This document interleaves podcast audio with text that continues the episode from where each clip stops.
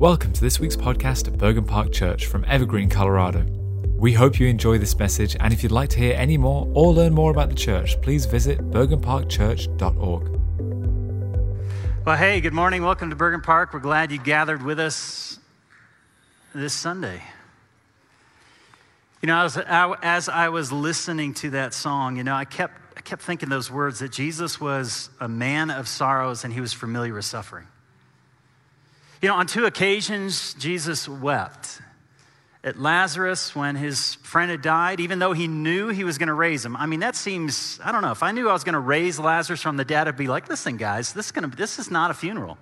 You're about to see something absolutely, it's going to blow your socks off. It's going to be amazing. And yet Jesus weeps because he knows the brokenness of life, that sin happens and death happens. And so Jesus wept. But also when he looked at Jerusalem, he looked at this city and he said, Jerusalem, Jerusalem, you know, how I wished I could take you under my wing. And Jesus wept over the city. And I was thinking that song, you know, I got a counselor. I, have been going to a counselor the last year and a half. It's not a bad idea, guys. It's not a bad idea. And one of the things he said to me, and it's taken about a year and a half to get this, he goes, You don't do sadness well. You know, and if you don't do sadness well, here's what happens then, then the Lord isn't able to be your comforter. He's not able to heal, He's not able to restore. And if you don't do sadness well, then when you move out into the world, all the stuff that's happened, all the stuff that, that grieves your heart, you're going to walk out and you're just going to take that into the world and bring it on others. See, but when we are honest with our Father, when we reflect on what's happened either to our nation, to ourselves, to those that we love, and we allow the Father to meet us in that place of mourning and grief, He gives us comfort, He gives us strength, so that we can go out to the world not in hatred but with the good news of the gospel to raise others up and to love our enemies as ourselves. But we got to let him in into the happy moments, into the sad moments, into the joys and the hardships of life. You know, that's what the book of Ecclesiastes is about. It's about taking us to some place we don't want to go. And every single week, he keeps taking me there. but see, it's my fault because I chose that book. And in the book of Ecclesiastes, he's constantly showing us these moments of life, questions that we want to ignore. Now, we may ask the questions once or twice, you know, what's the purpose of life? Or why does injustice happen? Why does oppression happen? But we, we tend not to talk about those things. We tend to ignore them, and so when the emotions come, we kind of shove them back in because, you know, as men at least, that's what we're taught to do. Emotions are not to be expressed or shared, it's supposed to be kind of shoved down in. In the book of Ecclesiastes, I mean, this guy is just letting it all out, and he's saying, you know, life is hevel. It's fleeting, it's, it's oppressive at times, it's hard to get your, your mind and your arms around. And in chapter four, what we're going to look at today is he's looking specifically at our work. And he's going to describe the way that we approach work in a way that leads, uh, kind of leads to frustration, and it actually tears community down, it tears our nation down, it tears our neighbor down, or we can pursue work in a way that leads to life. We can either have one hand full and one hand open to the Father, or we can have two hands full and have our ears shut off, our hearts shut off, our mind shut off to what God is saying to us. So let's jump into it in Ecclesiastes chapter 4. I hope you have a Bible. If you don't, there is one in front of you, and we'd encourage you to take one. You can take it home if you don't have that particular translation. Hey, that's a gift from us to you. And so please uh, take that home with you. We're going to be in Ecclesiastes chapter 4, and we will pick it up in verse 4. Here we go. And then I saw all the toil and all the skill in work. It comes from a man's envy of his neighbor. Now, this is vanity, it's hevel, it's a striving after the wind. For the fool folds his hands and eats his own flesh, but better is a handful of quietness than two handfuls of toil and a striving after the wind. Now, again, I, I saw under the sun, I saw a vanity. There was one person, and he had no other, neither son nor brother, and yet there was no end to all his toil, all his work. That's all right, we got grace. And his eyes are never satisfied with riches, so that he never asks, From whom am I toiling and depriving myself of pleasure. This also is hevel, It's an unhappy business. For two are better than one because they have a good reward for their toil. For if they fall, one will rise up and help his fellow. But woe to the one who is alone when he falls. He has no one else to help him up. Again, if two lie down together, they can keep warm. But how can one keep warm alone? And although a man might prevail against one who is alone, two will withstand him, and a three-fold cord is not quickly broken. Better is a poor and wise youth than an old and foolish king who no longer knew how to take advice. For he went from prison to the throne, though in his own kingdom he had been born poor. And I saw all the living who move about under the sun, along with that youth who was standing in the king's place. There was no end to all the people and all of whom he led, yet those who come later will not rejoice in him. Surely this also is vanity and a striving after the wind. This is the word of the Lord. All thanks be to God. Father, would you teach us? Lord, on this anniversary of 9 11, we, we grieve with those who grieve. We mourn with those who mourn. And Father, in inviting you into that place of grief and mourning, you transform us to be comforters and to be the hands and the feet of Jesus that goes out into a world that is broken, that is tired, that is weary, to introduce them to one whose yoke is easy and whose burden is light. Jesus, may we experience your heart for us today, the one who is lowly and humble in heart. And would we find rest today for our souls?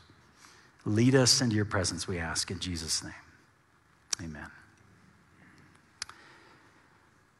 So there is a moment in Matthew chapter 20 that if it happened to any of us, I don't think we could show up our faces. I, don't, I think we'd walk in shame. See, in Matthew chapter 20, there's a story about the disciples. And James and John's mommy went to Jesus. Could you imagine your mommy going to your boss? Mr. Jones, you know my son. And he needs to be at your right hand. How would you feel? It's like, Mom, serious. What are you doing? But see, in Jesus' day, you know what that's called? Smart. Because, see, they respected their elders. And more than likely, the mom of James and John was well known by Jesus. And so she comes to Jesus and says, You know my boys. You know the sons of thunder, James and John. Hey, let them sit at your left and right when you come into Jerusalem with power. And what's everybody else thinking? Man, I wish I sent my mommy. They were envious, right? Because, see, they hadn't gotten it. It's chapter 20. Gospel of Matthew, they think that Jesus is still about power, about coming into Jerusalem with power to rule over those who were making their life miserable. They thought they had a grasp on who Jesus was. And see, they didn't understand what Jesus says in, in, John, in Matthew 20 is that the greatest of all should be your servant. That power isn't expressed by what seat you're in, but by who you serve. And in the hearts of the disciples, what came out was this seed of envy. And if you look back at Ecclesiastes 4 and in verse 4, the writer of Ecclesiastes looks out at the world and says, You know what's wrong with our work? You know what's wrong with our toil? It's the envy that we have for our neighbor. And see, that's where the disciples are, aren't they? Who's their neighbor? James and John, Thaddeus, Matthew, the, the group.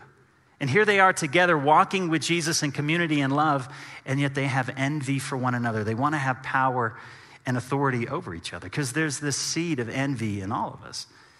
It's what took down this angel that knew the glory of God, knew the joy of being in his presence, and his name was Satan, and he fell like lightning because there was this seed of envy in his heart. You see it early on. Cain was envious towards his brother Abel. And what did he do? He killed his neighbor. Saul, King Saul. David rise up. David's better looking. He's smarter. He's faster. He's younger. What happens? The seed of envy takes over his heart and he attacks David. And then the Apostle Paul says, even in the church, you know, often I will pray, God, do something great. But you know how I always finish that phrase? But do it through me. Why? I don't want God just to do something great. I want him to do it through me. Because, see, I look at the world and I see God doing great things through different people, and what it rises up in us, doesn't it? It's not just praise. Pastors have it, CEOs have it. Listen, parents have it. Why is that kid playing in the time that my kid, my kid should be playing? I mean, this, he's a mad dog. Why is that kid playing? Teachers, you get angry at teachers. Why, is, why doesn't that teacher recognize my daughter? She's got it together. And it rises up in the heart. What the writer Ecclesiastes is saying is God's given us something incredibly good. It's called work. And in Genesis 1, God created all things good, and He gave us the ability to bring out of chaos something beautiful that would reflect Him. But instead of doing it for we, sin caused us to do it for me. And in that moment, the beauty, the image of God, the fullness of who God is was distorted within us, and our work became about upward advancement at any cost. At any cost. Because, see, God has placed eternity in our hearts. I don't know if you remember that last week. In Ecclesiastes 3, He's placed eternity in our hearts. Part of what that means is we know that there's a home that we belong in, a home where we are right with God and we're right with each other and we're right with our work and we're right with creation.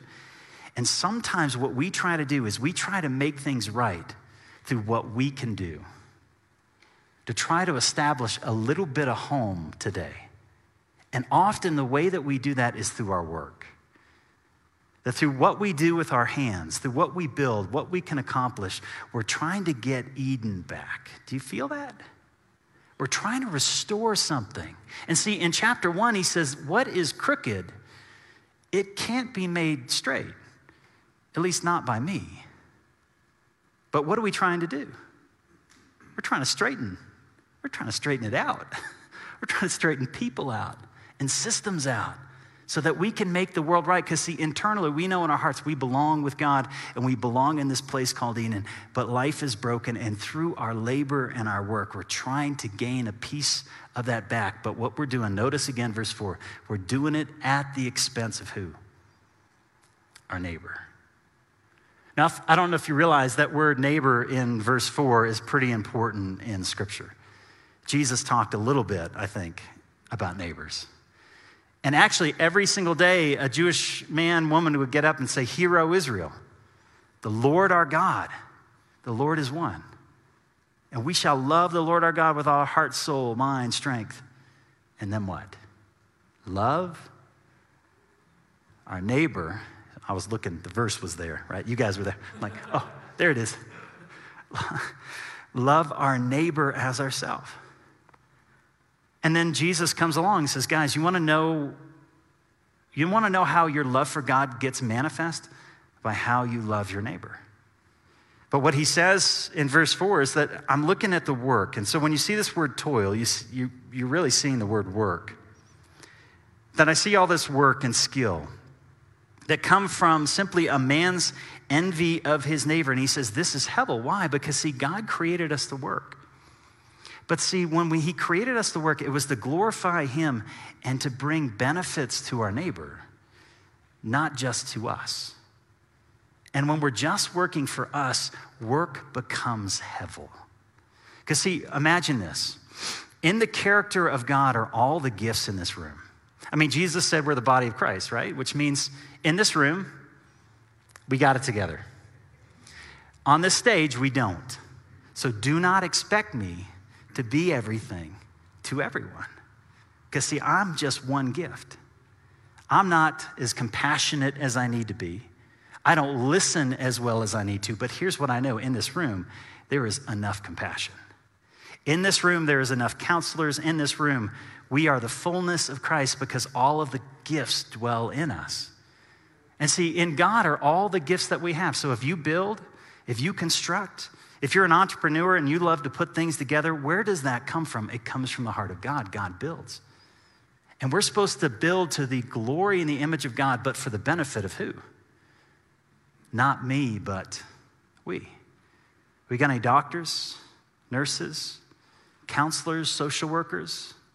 They are the healing and the mercy of God. They image God's character and glorify Him by taking God's mercy and healing out into the world, but not for the benefit of me, but we. Every single profession, parents, we care, we nurture. That caring and nurturing, it comes from the heart of God. We build, we develop, we grow, we invest, we pour out our heart to glorify God for the benefit. And this is where we need to stop. Capitalism's good. I'm glad to be in a capitalistic system. See, in capitalism, we're just comparing individuals to individuals, companies to companies. And, and I like that system, but it's not perfect. Because, see, capitalism says, no, it's me, not we. The gospel says, no, it is we and not me. When Jesus reconciled us to God, he also reconciled us to each other. And so the writer of Ecclesiastes, we're going to jump into it. I know it's a long introduction, but it's trying to lay a foundation and a shift in the way we think about how we work, the way we see the world, and the way we see the people around us. That you can advance for me and accomplish great things, but if it's at the cost of others, then the writer of Ecclesiastes and God Himself is saying, that's not going to be Eden. You're not going to find your home there. It's going to be futile. So let's jump back in and kind of uh, open this up. So, you guys ready? Uh, take a deep breath, okay? That's a lot, I know. But watch this, verse 5, there's three ways that we can approach our work. He says, first of all, the fool folds his hands and eats his own flesh, but better is a handful of quietness than two handfuls of toil and a striving after the wind. So, three ways we can approach work. One is by putting our hands together and doing nothing. Or we can take two hands, and that's called envy. So, the first is called, you know this, laziness, sloth. When you have two handfuls, well, that's called workaholism It's envy. It means every, I just saw a couple elbows there. That's all right. You know, I'm ADD, guys, so you move, you do something, it's like, okay, don't move, honey, don't, don't, anyways. And then one handful full of work and one handful of quietness, well, see, that's called contentment. And what he does is basically in verses 7 and following, he's going to unpack what two handfuls look like and where it takes us. So watch this, verse 7. So here's where two handfuls take you. Again, I saw a vanity under the sun, one person who has no other, either son or brother, yet there is no end to all his toil. And his eyes are never satisfied with riches, so he never asks. You, do you notice that? Never, never asks himself, why am I doing this? Why am I working so hard? What do I think I'm going to accomplish? I'm just kind of reading into it myself there. But for whom am I toiling and depriving myself of pleasure? I remember having a conversation with a dear friend in Texas. And we get together for coffee often. This guy was amazing in terms of uh, just, he was present. You know, those guys, they're just always, always present. And he was an overachiever. You just knew it from the way he talked, the way he moved. He, was, he just had it together. And I remember we sat down one time and we were having coffee together, and he said, You know, Jason, uh, I just got a call from my boss because I could tell something was heavy. And he said, Listen, he just gave me a promotion. I was like, Well, that's, what, that's awesome, isn't it? I mean, isn't that, isn't that what you wanted? You wanted to be in that next position. But he said, But wait a minute, wait a minute. I know the guy that did that job. I know what his family life is like. I know the time that he spent. I know how much he invested if I take that opportunity, my life is done. Because, see, work is not my life. One of the things that happens when we're trying to recover Eden through our work is we put our identity in our work rather than in our God. And we try to reclaim who we are through what we've accomplished and what we've done. And listen, work, again, is a good thing. It's an honorable thing. It's a beautiful thing. But here's what he's describing in verse 7 is somebody that's given himself to work, and as a result, the relationships in his life, they don't have the time. There's no opportunity to cultivate because he's exchanged that upward mobility for solidarity. And so, what he does is in verse 13, actually, if we jump down, there's a bit of a parable, and he explains what this looks like. And so, in verse 13, he says, Better a poor and wise youth than an old and foolish king who can no longer take advice. Now, that old and foolish king was probably once a wise youth, and that's how he became king. See, he rose to a position of power. And how did he rise to a position of power? Because he listened. He had people in his life that helped him, served him, got him there. But when he got there, he forgot what got him there. And suddenly, a wise youth that was just like himself, who was willing to listen to others, starts rising up. And what does he do when he sees that wise youth coming into his position? He has envy towards his neighbor. But notice what happens. For he went from prison, and this is describing the young youth, he went from prison to the throne, though in his own kingdom he had been poor. Verse uh, 15. And I saw the living who move about under the sun, along with that youth who is standing now in the king's place. So he had replaced the king. And there was no end to all the people, all whom he had led, meaning he had plenty to do. Yet notice, even for the youth, the young man that rises up, those who come later will not rejoice in him. Surely this is also a vanity and a striving after the wind. He's saying if you're working to be remembered, you're not going to be remembered. If you're working to gain an identity, that identity is fleeting. Because, see, what's the point of this parable? Is this was someone, this young man was someone who was in community and he was willing to listen. But this king, who had risen to a position of power through his work, he had shut himself off from community and he had stopped listening to the people around him. And as the writer of Ecclesiastes looks at this, he says, Guys, it's Hevel. It's Hevel. I've invested my life into work, but at the sacrifice of the people who love me the most. You know, I've, I've spoken to a lot of young men and a lot of young women in my office. None of them have come into my office and said, You know, my dad never bought me a car on my 16th birthday. Never heard that story. I have heard a lot of young men and women that are in their 20s, 30s, and 40s say, My father wasn't even there on my 16th birthday that though I may have built a fortune and provided for my family, what they want is your presence. And listen, that doesn't mean that work doesn't matter or what you provide doesn't matter. But if what you provide replaces your identity as a father or as a worshiper, as a disciple, as one who is in the body of Christ, see, then the writer of Ecclesiastes says, You missed it. You climbed a ladder that's against the wrong wall. And so here's, here's where I want to land this two, two ideas. How do we restore joy to our work? Well, the first solution is we need one rather than two. And then the second solution is we need two rather than one.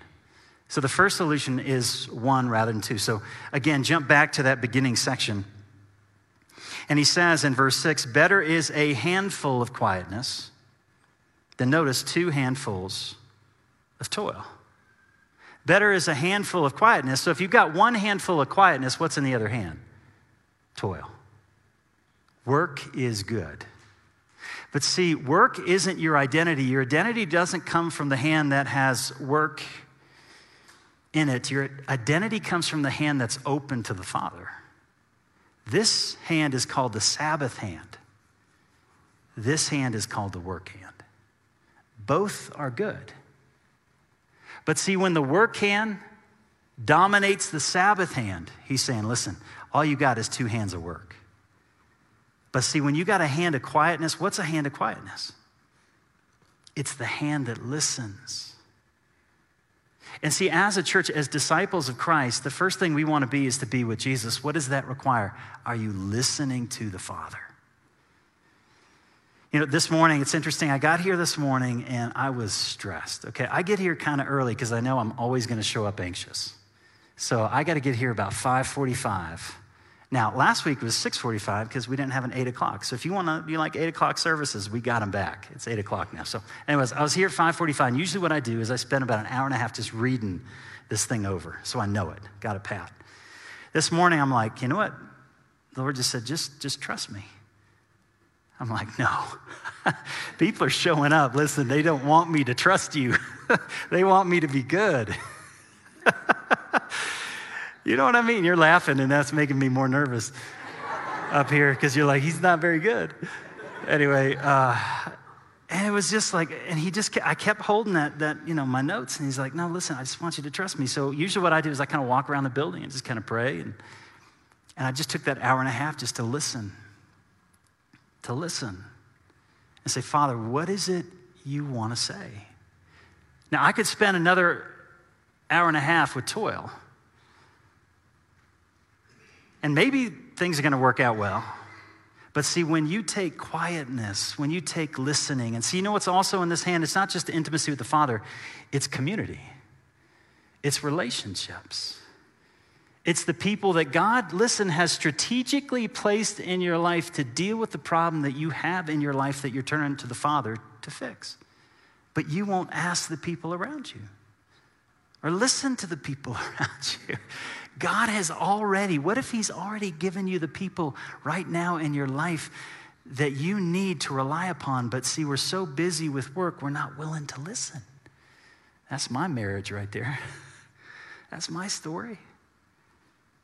Because he goes on to say, and if you notice, so first of all, one hand is better than two. Because you need that hand of quietness, because see, from that hand of quietness comes your identity. It comes direction, comes the voice of the Father, but then second, two are better than one. And that's where we see this section in verse 9. Notice he says, Two are better than one because they have a good reward for their toil. For if they fall, one will lift up his fellow, but woe to him who is alone, for when he falls, he stays alone. How many people do not know if you fell today, who would be there to comfort you? See, often for many of us, we don't want anyone to know that we fell. And you know what that's destined to repeat? Falling. Because, see, it's community. When community comes around us, it keeps us from falling in the patterns that we are used to falling in. Now, literally in the text, he's saying falling into pits, because that's what was happening back in the day. That as people were traveling along, they fell into pits. And when you fell into a pit in the middle of nowhere, some of you know this because you've hiked out in those areas. And when you're out by yourself, it's not real wise because if something happens, you're stuck. And he's saying community is that support that helps us to get through the pits of life. And if we're working and toiling and we don't have people in our life, and now let me say, people in your life that know you, that know your pits, that know where you fall, that know where you struggle, and you allow them to speak into your life because, see, two is better than one. And often what work does is it isolates us from others. And certainly if you get a little success, a little success, what it tends to tell you is I'm good in everything. If I'm good in money and I'm good in building a business, then I must be good in relationships. I'm sorry, it doesn't work that way. It just doesn't. But we buy it, don't we? We buy it because we think two hands of toil. Hey, look at what I'm doing for you, honey. Look at how hard I'm working. Look, look, world, at all the stuff I'm accomplishing. And the Father's saying, No, I just want you to listen to me, son. You know, Jesus, think of Jesus. We know about three years of his life. What did he do for 30? He was a carpenter. Doesn't that bring glory to our work?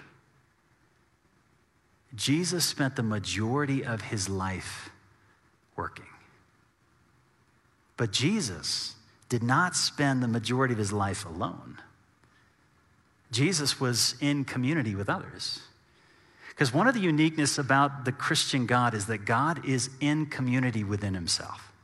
I know it's nuts. It's called the Trinity. It's beautiful. I'm not saying the Trinity's nuts. I'm just saying, as a pastor, it's hard to get your mind around. Because God exists in community. He is Father, He is Son, He is Holy Spirit. And what has God been doing from eternity past? He has been giving and receiving love. Imagine that. Before He created you, God in Himself, Father, Son, Holy Spirit, was giving and receiving love, giving and receiving glory. What is a relationship with God? It's God inviting us into what He's been doing within Himself for eternity. That's good right there. You should write that one down. That's a cool one. Do you realize what that is? That you weren't reconciled to God to be reconciled to God and be happy. You were reconciled to God so that you could be reconciled to the world and others. And that's when you'll be happy. See, within Western Christianity, we take the same concept of work and we apply it to our salvation. The salvation is just about me and Jesus and Jesus getting me somewhere. Listen, Jesus is glad he's going to get you somewhere. But you're not going there alone. He didn't just redeem you to be right with the Father. No, He redeemed you. And being right with the Father, what it does is it puts in our heart a desire to be right with each other. And to be right with each other means I got to be right with my work. Because, see, if my work runs over my neighbor, there's something wrong with my work. And I need to reevaluate what I'm trying to get out of what I do. Now, I don't know what that means for you. You got to apply that yourself. Now, let me close with this thought. And I wish, you know, Hollywood's remaking movies, right? It's like they've lost ideas. There's no more new ideas out there. And so, if we could get them to redo Chariots of Fire, it would help me as a preacher bringing relevant illustrations. Because Chariots of Fire, I mean, we're going old, old school. It's even beyond me. But Harold Abrahams, Eric Liddell, I, I couldn't find any other story but this. Uh, they're both uh, running in the Olympics. It's in China. I don't know when, what the, and this is a true story. And Harold Abrahams is talking to Eric Liddell they're both runners, they're both sprinters. And he looks at Eric and he says, You know what? In an hour, I'm going to have about 10 seconds to justify my existence. Ooh, how many of you is that Monday morning? I'm waking up to go to work to justify my existence, to prove that I am worthy. That's Harold Abrahams. And when he ran, he ran for the verdict. Eric Liddell. Eric Liddell was talking to his sister and said, Listen, sister. I don't know if he said, Listen, sister. but he said, God has made me for China, and God has made me fast. And when I run, I feel God's pleasure.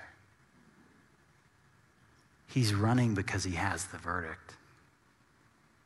Let me ask you when you're working, are you working for verdict? Or are you working because you have the verdict. You are my son, you are my daughter, and whom I love. With you I am well pleased. The good news of the gospel is the verdict comes at the beginning. It comes at the beginning. That when we receive Jesus Christ into our life, we receive the Father, and the Father sees us as if we had done everything that Jesus had done, so that when we go out the door, we go out to please the Father, in the pleasure of the Father, to do what the Father's created us to do, to glorify Him and to bless our neighbor. That's a different story. But listen, it's the story that leads to joy. It's the story that leads to joy. Let me pray for us. Father, as I look out um, across this room, the talent, the abilities, the skills, the vision, in this room, Father, you have blessed us with talents in just every single area of life. And yet, Father, do we have the wisdom to listen? Father, the wisdom to listen to you, not just to that voice within us that's trying to recover something, that's trying to recover home and prove that we've, we're good enough, but rather to set that aside and through the cross of Jesus Christ to say, Father, I, I've pursued with two hands. And Lord, I want to give one hand back to you. And so, Holy Spirit, would you enable us through the humility that comes from you just to lay those, those burdens down, to ask for your forgiveness, and Father, to see our work and what you've given us as an opportunity to glorify you And Father, to bless those around us. Guide us into this truth, we ask. In Jesus' name, amen.